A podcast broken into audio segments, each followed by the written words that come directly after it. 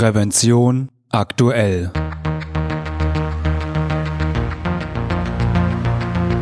Ihr Podcast für Sicherheit und Gesundheit bei der Arbeit. Herzlich willkommen und hallo, schön, dass Sie wieder eingeschaltet haben. Am Mikrofon begrüßt Sie Falk Sins. Liebe Hörerinnen und Hörer, Unternehmensführungen stehen grundsätzlich vor einer schwierigen Aufgabe. Einerseits dafür zu sorgen, dass das Tagesgeschäft gut und effizient läuft und sich stetig weiterentwickelt. Gleichzeitig muss aber auch der Blick in die Zukunft gerichtet werden, um Innovationen voranzutreiben und neue Geschäftsfelder zu erschließen. Das beste Beispiel für diese Herausforderung ist zurzeit die Automobilbranche. Angesichts des EU-weiten Verbrennerverbots ab 2035 ist das Ende des bisherigen Geschäftsmodells, die Produktion und der Verkauf von Benzin- und Dieselbetriebenen Autos, absehbar. Gleichzeitig müssen die Anstrengungen zur Weiterentwicklung emissionsfreier Antriebe intensiviert werden, damit diese die Verluste durch das Verbrennerverbot irgendwann kompensieren können. Das Zauberwort, um diesen Spagat zu meistern, lautet Ambidextrie. Hinter diesem lateinischen Wort für Beidhändigkeit steckt ein neuer Managementansatz, der Unternehmen helfen soll, in einer immer schnelllebigeren und disruptiveren Wirtschaftswelt zu bestehen. Mein heutiger Gesprächsgast kennt sich aus mit Ambidextrie und weiß, was dahinter steckt. Friedemann Derndinger ist Co-Autor des Buches Die ambidextrische Organisation und absoluter Experte auf diesem Feld. Er ist Managing Partner der Unternehmensberatung Leaders Advisory Point, die auf die Themen Innovation, Effizienz, Leadership und Strategie spezialisiert ist. Sie finden die Unternehmensberatung unter www.leadersadvisorypoint.com. Selbstverständlich finden Sie den Link auch in den Show Notes. Doch bevor wir ins Gespräch einsteigen, erlauben Sie mir einen kleinen Hinweis in eigener Sache. Wussten Sie, dass es Prävention aktuell auch als gedrucktes und elektronisches Magazin gibt? In der aktuellen Ausgabe erfahren Sie unter anderem, wie das Logistikunternehmen DB Schenker Exoskelette einsetzt, um die Arbeit rückenschonender zu gestalten, ob das Arbeitsschutzkontrollgesetz wirklich Verbesserungen gebracht hat oder warum Verhandlungsgeschick ein wichtiger Softskill im Berufsalltag ist. Aktuell bieten wir 50% Rabatt auf das Jahresabo. Weitere Informationen finden Sie auf unserer Webseite www.prävention-aktuell.de. Schauen Sie doch mal vorbei. Und nun zurück zu Friedemann Derndinger. Zunächst wollte ich von ihm wissen, was genau man unter Ambidextrie versteht. Ja, das Wort Ambidextrie hat ja zwei Komponenten. Einmal das Thema Ambi, das heißt zweiseitig oder zwei, zwei Elemente. Und das andere Wort ist Dexter, das ist rechts oder mit der rechten Hand. Und das heißt, Ambidextrie bedeutet, man hat zwei unterschiedliche Welten, zwei unterschiedliche Zustände, die man mit der rechten Hand, das heißt richtig machen soll. Insofern Ambidextrie, das ist mehr oder weniger die Wortstamm von Ambidextrie. Ambidextrie gilt als neuer Managementansatz, Führungsansatz. Können Sie das noch ein bisschen näher erläutern, was das Neue an diesem Ansatz ist im Vergleich zu anderen älteren Führungsansätzen? Das Neue ist, dass sich Unternehmen viel intensiver mit der Frage disruptiver, das heißt grundlegender Veränderungen von Geschäftsmodellen Gedanken machen müssen. Früher war es ja oftmals so, dass Unternehmen sich einen Fünfjahresplan gemacht haben, verschiedene Initiativen durchgeführt haben und dann nach ein, zwei, drei Jahren geschaut haben, was rausgekommen ist, ob man dann entsprechende Kurskorrektur macht. Und es geht in der heutigen Zeit, wo permanent ganz nachhaltige und grundlegende Innovationen, man spricht dann auch von disruptiven Innovationen umgesetzt werden müssen, nicht mehr. Das heißt, die Unternehmen sind gezwungen, neben ihrem Kerngeschäft verschiedene andere Sachen auszuprobieren und dort in verschiedenen organisatorischen Formen vielleicht Start-up ähnlich zu agieren, um Innovationen auszuprobieren und dann zu überlegen, wann man das möglicherweise mit dem Kerngeschäft dann zusammenbringt. Insofern ist neu eigentlich nur der Umgang mit Innovationen und diese permanente Polarität zwischen dem bestehenden Kerngeschäft und dem systematischen Suchen nach zukunftsgerichteter Technologie und zukunftsgerichteten Geschäftsmodellen. Das heißt, wenn Unternehmen nicht von der den Entwicklung der Zeit überholt werden wollen, von den Innovationen, dann sollten sie auch Ambidextrie setzen, damit sie auch in der Lage sind, schnell auf Marktveränderungen, auf technische Innovationen reagieren zu können oder sogar auch agieren zu können, als Treiber vorangehen zu können. Exakt, genau so ist es. Das heißt, Sie haben das Kerngeschäft und müssen sich überlegen, wie gehe ich mit disruptiven Innovationen um, mit neuen Technologien, mit Nachfrageveränderungen oder ähnlichem. Und die Schwierigkeit ist nicht nur beides zu machen, sondern die Schwierigkeit ist auch zu überlegen, auf welches Pferd bei den Innovationen setze ich gerade. Insofern ist, äh, wird oftmals dieser Innovationsteil, also die Erforschung neuer Geschäftsmodelle, etwas ausgelagert oder separat behandelt, ohne genau zu wissen, ob das funktioniert, nicht funktioniert. Das heißt, hier auch ein bisschen Spielplatz zu sein, zu haben, für Innovationen was auszuprobieren und dann möglicherweise die richtige Entscheidung zu treffen, zu können, das mit dem Kerngeschäft zusammenzuführen. Ist Ambidextrie etwas für jedes Unternehmen, für jeden Typ von Unternehmen oder gibt es auch Unternehmen, wo, wo der Ansatz jetzt wenig Sinn macht? Also ich kann mir fast keine Industrie und keine Tätigkeit vorstellen, wo die Frage für Innovation, nachhaltige Veränderung von Geschäftsmodellen nicht eine wichtige Rolle spielt. Sicherlich gibt es Industrien, wo äh, Innovationsgrad deutlich höher ist und andere Industrien, wo vielleicht Innovationsgrade nicht so, nicht so hoch ist. Aber die Frage, ist mein Geschäftsmodell zukunftsfähig? Das muss sich fast jedes Unternehmen stellen. Insofern ist der Umgang mit Ambidextrie, also der Umgang mit dem bestehenden Kerngeschäft, der Stabilität und der profitablen Weiterentwicklung des Kerngeschäfts parallel zur Erforschung und zur Gründung von neuen Geschäftsmodellen für fast jedes Unternehmen eine Notwendigkeit, um langfristig überleben zu können. Also das heißt auch die Branche oder die die Art der Geschäftstätigkeit spielt da jetzt auch keine Rolle. Also ob Dienstleistungsunternehmen, Industrieunternehmen oder natürlich IT-Unternehmen, also ganz egal, überall ähm, kann man mit diesem Ansatz oder sollte man diesen Ansatz ähm, wählen, wenn man am Markt bestehen bleiben will. Aus meiner Sicht ja. Man kann selbst äh, irgendwie Dienstleistungen nehmen, die Verwaltungsbereiche beinhaltet, wo man äh, annehmen würde, dass dort keine Innovationen da sind, sondern plötzlich kommt etwas wie künstliche Intelligenz um die Ecke, die viele operative Prozesse dann ähm, nicht mehr notwendig erscheinen lassen äh, oder die dann die Maschine dann operative Prozesse übersetzen. Selbst solche vermeintlich wenig innovativen Felder sind von disruptiven Technologien dann bedrängt oder, oder gefährdet. Insofern müssen sich selbst äh, diese Industrien Gedanken machen, äh, wie sie mit Innovationen umgehen äh, und wie sie die beiden Welten bestehendes Geschäft plus innovative Geschäftsfelder, innovative Technologien zusammenbringen.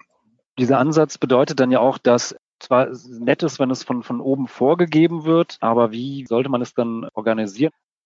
Die Herausforderung ist, sind normalerweise nicht für die äh, normalen Mitarbeiter, weil sie ein überschaubares Tätigkeitsfeld habt, äh, haben, äh, mit denen sie arbeiten und wo sie äh, entsprechend unterwegs sind und mit dem sie sich beschäftigen.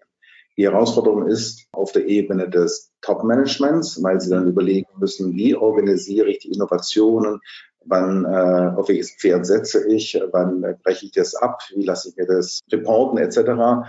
Aber die Herausforderung ist noch viel, viel mehr für das Mittelmanagement, das heißt für die Abteilungsleiter, für Bereichsleiter, weil die dann zum einen operativ diese innovativen Projekte meistens auch mitbegleiten müssen. Das heißt, sie müssen im Tagesgeschäft alte Welt und neue Welt parallel machen und gleichzeitig noch darüber hinausgehen, sich dann auch Gedanken machen müssen, wie wollen sie denn ihre eigene Karriere gestalten? Wollen Sie die Karriere im alten, bestehenden Kerngeschäft fortführen, wo vielleicht die Karrierewege relativ transparent und bekannt sind, äh, wo die, äh, die Mechanismen bekannt sind? Oder gehen Sie äh, vielleicht das Risiko ein und gehen in komplett neue innovative Felder und beschäftigen sich ausschließlich dort, haben die Chance dann in einem komplett neu wachsenden Feld sehr schnell Karriere zu machen oder versuchen sich beide Welten gleichermaßen äh, zu eigen zu machen, versuchen irgendwie als ambidextrischer Manager dazwischen sowohl als auch durchzuführen, wo dann auch die Frage ist, ja, für was steht die Person dann? Was ist der USP? Was ist die Marke dieser Führungskraft, wenn alles ein bisschen beherrscht wird, aber keins richtig beherrscht wird? Also die, am Ende ist es insbesondere für das Mittelmanagement die größte Herausforderung. Welche Fähigkeiten sollte eine Führungskraft im Mittelmanagement aufweisen, um der Ambidextrie, dem, dem Ansatz gerecht zu werden und erfolgreich zu sein? Also wenn ein ambidextrischer Manager versucht, verschiedene Mitarbeitergruppen in unterschiedlichen Tätigkeiten erfolgreich zu führen, dann ist eigentlich die erste Herausforderung, die situative Führung in den unterschiedlichen Situationen richtig zu machen. Das heißt, das Führungsstilportfolio ganz unterschiedlich zu führen in unterschiedlichen Situationen mit unterschiedlichen Mitarbeitern wird extrem gefordert sein. Und man kann auch nicht mehr alle selber beherrschen. Das heißt, ich muss dort meinen Führungsstil ganz klar anpassen und die Breite der Führungsstil ist sicherlich die zentrale Herausforderung. Darüber hinausgehend muss ich auch äh, als Führungskraft mit Polaritäten umgehen, alt und neu. Ich kann möglicherweise Sachen nicht direkt lösen. Das heißt, ich muss damit umgehen, dass ich als Führungskraft möglicherweise nicht sofort sagen kann, wie die richtige Lösung ausgehen. Ich muss das aushalten, auch von meinem Selbstverständnis als Führungskraft, dass ich mit Unsicherheiten und Polaritäten umgehen muss. Und vielleicht noch eine dritte, manchmal ein bisschen unterschätzte Anforderung ist die eigene Resilienz. Wenn eine Führungskraft plötzlich zwei unterschiedlich, unterschiedliche Welten managen soll, mit unterschiedlichen Mitarbeitern, unterschiedlichen Themen, ist auch das Thema der eigenen Resilienz, der eigenen Gesundheit ganz klar ein Thema. Das heißt, die Anforderung wird nicht nur von der Arbeitszeit möglicherweise noch höher werden, sondern auch in der Komplexität äh, der Aufgaben größer werden. Insofern muss eine Führungskraft dort stark auch auf die eigene Resilienz schauen, eigene mentale Gesundheit und körperliche Gesundheit, um diese Doppelbelastung mit der Komplexität noch vielleicht eine deutlich höhere Doppelbelastung umgehen zu können. Wie sollten Unternehmen die Ambidextrie als, als Führungsansatz wählen? Wie sollten sie das, das organisieren? Weil einerseits natürlich das bestehende Geschäft optimieren und, und rationalisieren und versuchen dort das Beste rauszuholen. Auf der anderen Seite natürlich Innovationen anstoßen, ähm, vielleicht äh, sogar disruptive Innovationen, die vielleicht sogar das eigene Kerngeschäft auch bedrohen könnten oder wie sollte ein, ein Unternehmen das organisieren? Also, wenn man jetzt mal die Wirtschaft anschaut, gibt es ja heute schon ganz etablierte äh, Strukturen, ähm, wie sowas gemacht wird. Manche Unternehmen, gerade zum Beispiel in der pharmazeutischen Industrie, haben ja Grundlagenforschung und Produktentwicklungsabteilungen, die ganz neue Sachen versuchen entsprechend äh, umzusetzen. Und übertragen auf die heutige Welt würde ich sagen, ist eine einfachste Form, kleinere Digilabs zum Beispiel zu gründen. Das sieht man bei, bei vielen Unternehmen, wo sich Leute zusammenkommen, die dann Freiheitsgrade haben, verschiedene Projekte entsprechend durchzuführen und Sachen auszuprobieren. Wir finden auch sehr oft interne, neben den internen Digilabs auch Kooperationen, wo sich verschiedene Unternehmen, vielleicht sogar auch der gleichen Industrie zusammentun, um Sachen auszuprobieren. Bekannt ist es zum Beispiel in der Versicherungsbranche, wo äh, verschiedene kleinere, mittlere Unternehmen sich zusammentun, um dort disruptive Innovationen zu ausprobieren. Es kann dann so weit gehen bis zu eigenen Startup-Gründungen. Und da ist vielleicht das klassischste und das beste Beispiel die Online-Banking in den 90er Jahren. Das heißt, dort haben auch die Unternehmen erkannt, ich habe ein, mit dem Online-Banking ein disruptiv neues Geschäftsmodell, was komplett anders funktioniert. Ich kann das nicht innerhalb der bestehenden Hochhäuser in Frankfurt machen, sondern ich gehe dann als Deutsche Bank zum Beispiel nach Bonn oder als Commerzbank nach äh, Schleswig-Holstein, um dort äh, meine ähm, Ausgründungen entsprechend vorzunehmen. Das heißt, es gibt eine ganze Spannbreite von organisatorischen Möglichkeiten, um diese disruptiven Innovationen zu begleiten, zu unterstützen und dann äh, entsprechend auch auszuprobieren. Wenn es schlecht gemacht wird, finden sich in Unternehmen ganz unterschiedliche Formate und möglicherweise auch in den unterschiedlichen Vorstandsressorts ganz unterschiedliche Initiativen. Und dann kann man vielleicht fast von einer anarchischen Organisation sprechen, wenn in jedem Vorstandsressort das ein bisschen anders gemacht wird. Aber das sind eher dann die negativen Beispiele, wenn sich verschiedenste Organisationsformen dann überlagern und möglicherweise auch im Hinblick auf äh, Zukunftsfähigkeit dann äh, bekämpfen oder unterschiedliche Interessen verfolgen. Was wäre Ihr Rat aus Ihrer Erfahrung, ähm, Welcher Ansatz der, der Umsetzung der Ambidextrie wäre Ihrer Meinung nach am besten oder ist das dann auch wieder etwas, was ganz unternehmensabhängig ist, äh, je nachdem, welche Branche, ähm, wie groß, wie klein äh, das Unternehmen ist? Exakt. Ich würde es äh, sehr stark von dem Unternehmen abhängig machen. Und das größere Problem ist weniger die, ähm, die Lösung der organisatorischen Frage, sondern die, die schwierigere Frage ist, auf welche Innovation soll ich setzen? Welche Innovation möchte ich geprüft wissen oder mal ausgetestet wissen? Und ich würde deswegen nicht mit der organisatorischen Frage anfangen, sondern mit der Frage der Innovation, der Themen, kann ich das selber machen? Alleine ist es so schwierig, dass ich die vielleicht mit, äh, mit Universitäten, mit Forschungszentren, mit anderen Unternehmen zusammen äh, etwas tue. Also ich würde es von der Innovation als, als Startpunkt organisieren, nicht von Organisationsform dann versuchen, die richtige Innovation zu finden. Erst die Innovation, dann die Organisation. Genau. Welche Fehler könnte man oder kann man denn ja noch machen beim, beim Versuch, die Ambidextrie im Unternehmen umzusetzen? Sie hatten jetzt schon eben genannt, dass natürlich, wenn verschiedene Abteilungen oder Vorstandsressorts jede für sich irgendwie so ein bisschen hin und her werkeln, aber es keine einheitliche Linie gibt, was wäre denn darüber hinaus noch mögliche Fehlerpunkte, die man machen könnte? Ich würde zwei, zwei Elemente nennen wollen. Erstens die Überforderung von Mitarbeitern und Führungskräften. Das heißt, die Mitarbeiterführungskräfte haben heute schon ihre Tätigkeit, haben heute schon ihre Woche, die in der Regel gut vollgepackt ist. Wenn jetzt neue Innovationen kommen, ist die Gefahr einer kapazitativen und einer konzeptionellen Überforderung sehr schnell gegeben.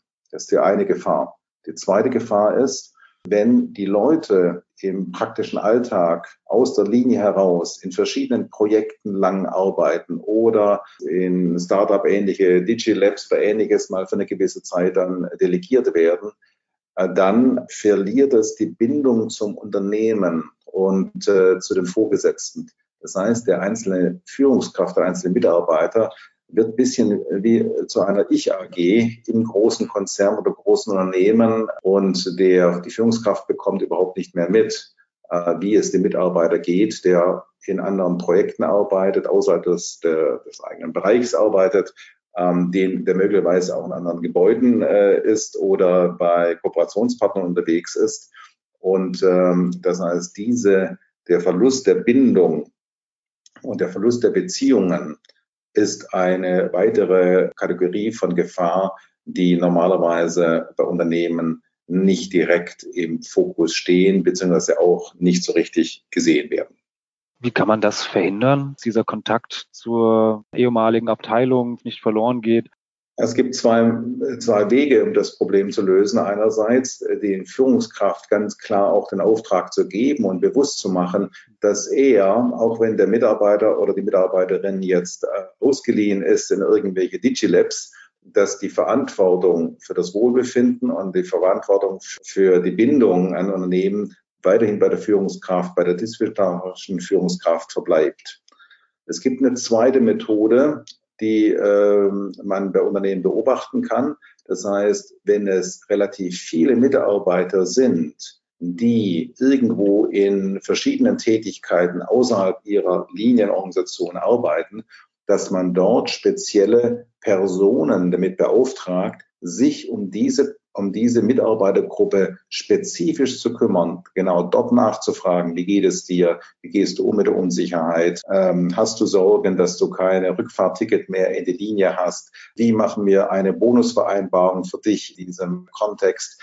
Dort gibt es Unternehmen, die entsprechende Leute verpflichten, äh, genau diese Funktion, diese Betreuungsfunktion im Unternehmen wahrzunehmen und damit auch eine gewisse disziplinarische Führung für diese Mitarbeiter dann entsprechend übernehmen. Gibt es noch weitere Punkte, die, die Ihrer Meinung nach sinnvoll sind oder die man umsetzen sollte, wenn die Ambidextrie im Unternehmen erfolgreich umgesetzt werden sollte? Ich denke, dass das Unternehmen sich bewusst machen muss, dass sie diese Herausforderungen hat und dass sie dann entsprechend auch offensiv mit diesen Herausforderungen angeht. Ich kenne ein Unternehmen aus der Automobilbranche, die gesagt hat, dass ein äh, Ambidextrie-Baustein ein Muss-Baustein für jede, für jede Führungskraft ist, die äh, auf eine gewisse Ebene kommt. Das heißt, dort werden die Führungskräfte ganz bewusst auch in diesen Herausforderungen geschult und äh, damit wird es auch aktiv angegangen. Und Ambidextrie ist dann nicht einfach so etwas, was schleichend so kommt, sondern man bereitet die Führungskräfte auf diese Herausforderungen vor. Und das ist sicherlich vorbildlich ähm, auch für andere Unternehmen. Kennen Sie Unternehmen oder, oder Beispiele von Unternehmen, die Ambidextrie als Führungsaufgabe erfolgreich umgesetzt haben? Gerade schon geschildert, ist das Unternehmen aus der Automobilbranche, was ich gerade zitiert habe, für mich ein sehr gutes Beispiel. Mhm. Das heißt, sich bewusst zu machen, wir stehen in einem Wandel und es ist allen ja auch transparent, dass die Automobilbranche einen fundamentalen Wandel von Geschäftsmodellen unterliegt zu sagen, jawohl, äh, wir versuchen es nicht nur irgendwie organisatorisch hinzubekommen, sondern wir bereiten das Mittelmanagement ganz bewusst auf diese Herausforderungen vor. Wir bilden sie dort aus und, und helfen ihnen, diese Herausforderungen als ambidextrischer Manager bestmöglich zu, ähm, zu lösen. Weil, wie gesagt, äh, wie vorhin schon geschildert, für den einzelnen Mitarbeitern, der macht Tätigkeit A, möglicherweise später wird er geschult auf eine Tätigkeit B, aber das ist dann eher ein normaler Veränderungsprozess von Inhalten. Und fürs Top-Management ist es relativ einfach zu sagen, wir strukturieren um und machen anstatt das eine dann das andere. Aber die, die Arbeitslast liegt ja auf dem Mittelmanagement und die müssen die Komplexität des Alltags dann bewältigen. Insofern finde ich das vorbildlich, dass dort das eine Automobilhersteller das als Pflichtbaustein für alle jungen Führungskräfte mit aufgenommen hat. Ja, Herr Derninger, dann wäre ich schon mit meinen Fragen am Ende und bedanke mich für dieses Gespräch. Sehr gerne. Liebe Hörerinnen und Hörer, ich hoffe, diese Folge hat Ihnen gefallen und hilft Ihnen weiter in Ihrem Arbeitsalltag. Und vielleicht haben Sie auch Anregungen, über welche Themen wir in diesem Podcast einmal reden sollten. Wir freuen uns über Ihr Feedback.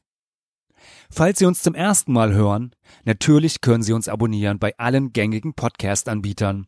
Und natürlich würden wir uns über eine positive Bewertung freuen, wenn Ihnen diese Folge gefallen hat. Sie finden uns im Internet unter www.prävention-aktuell.de. Und ich hoffe natürlich, wir hören uns wieder. Eine gute und sichere Zeit bis dahin wünscht Ihnen Ihr Moderator Falk Sins.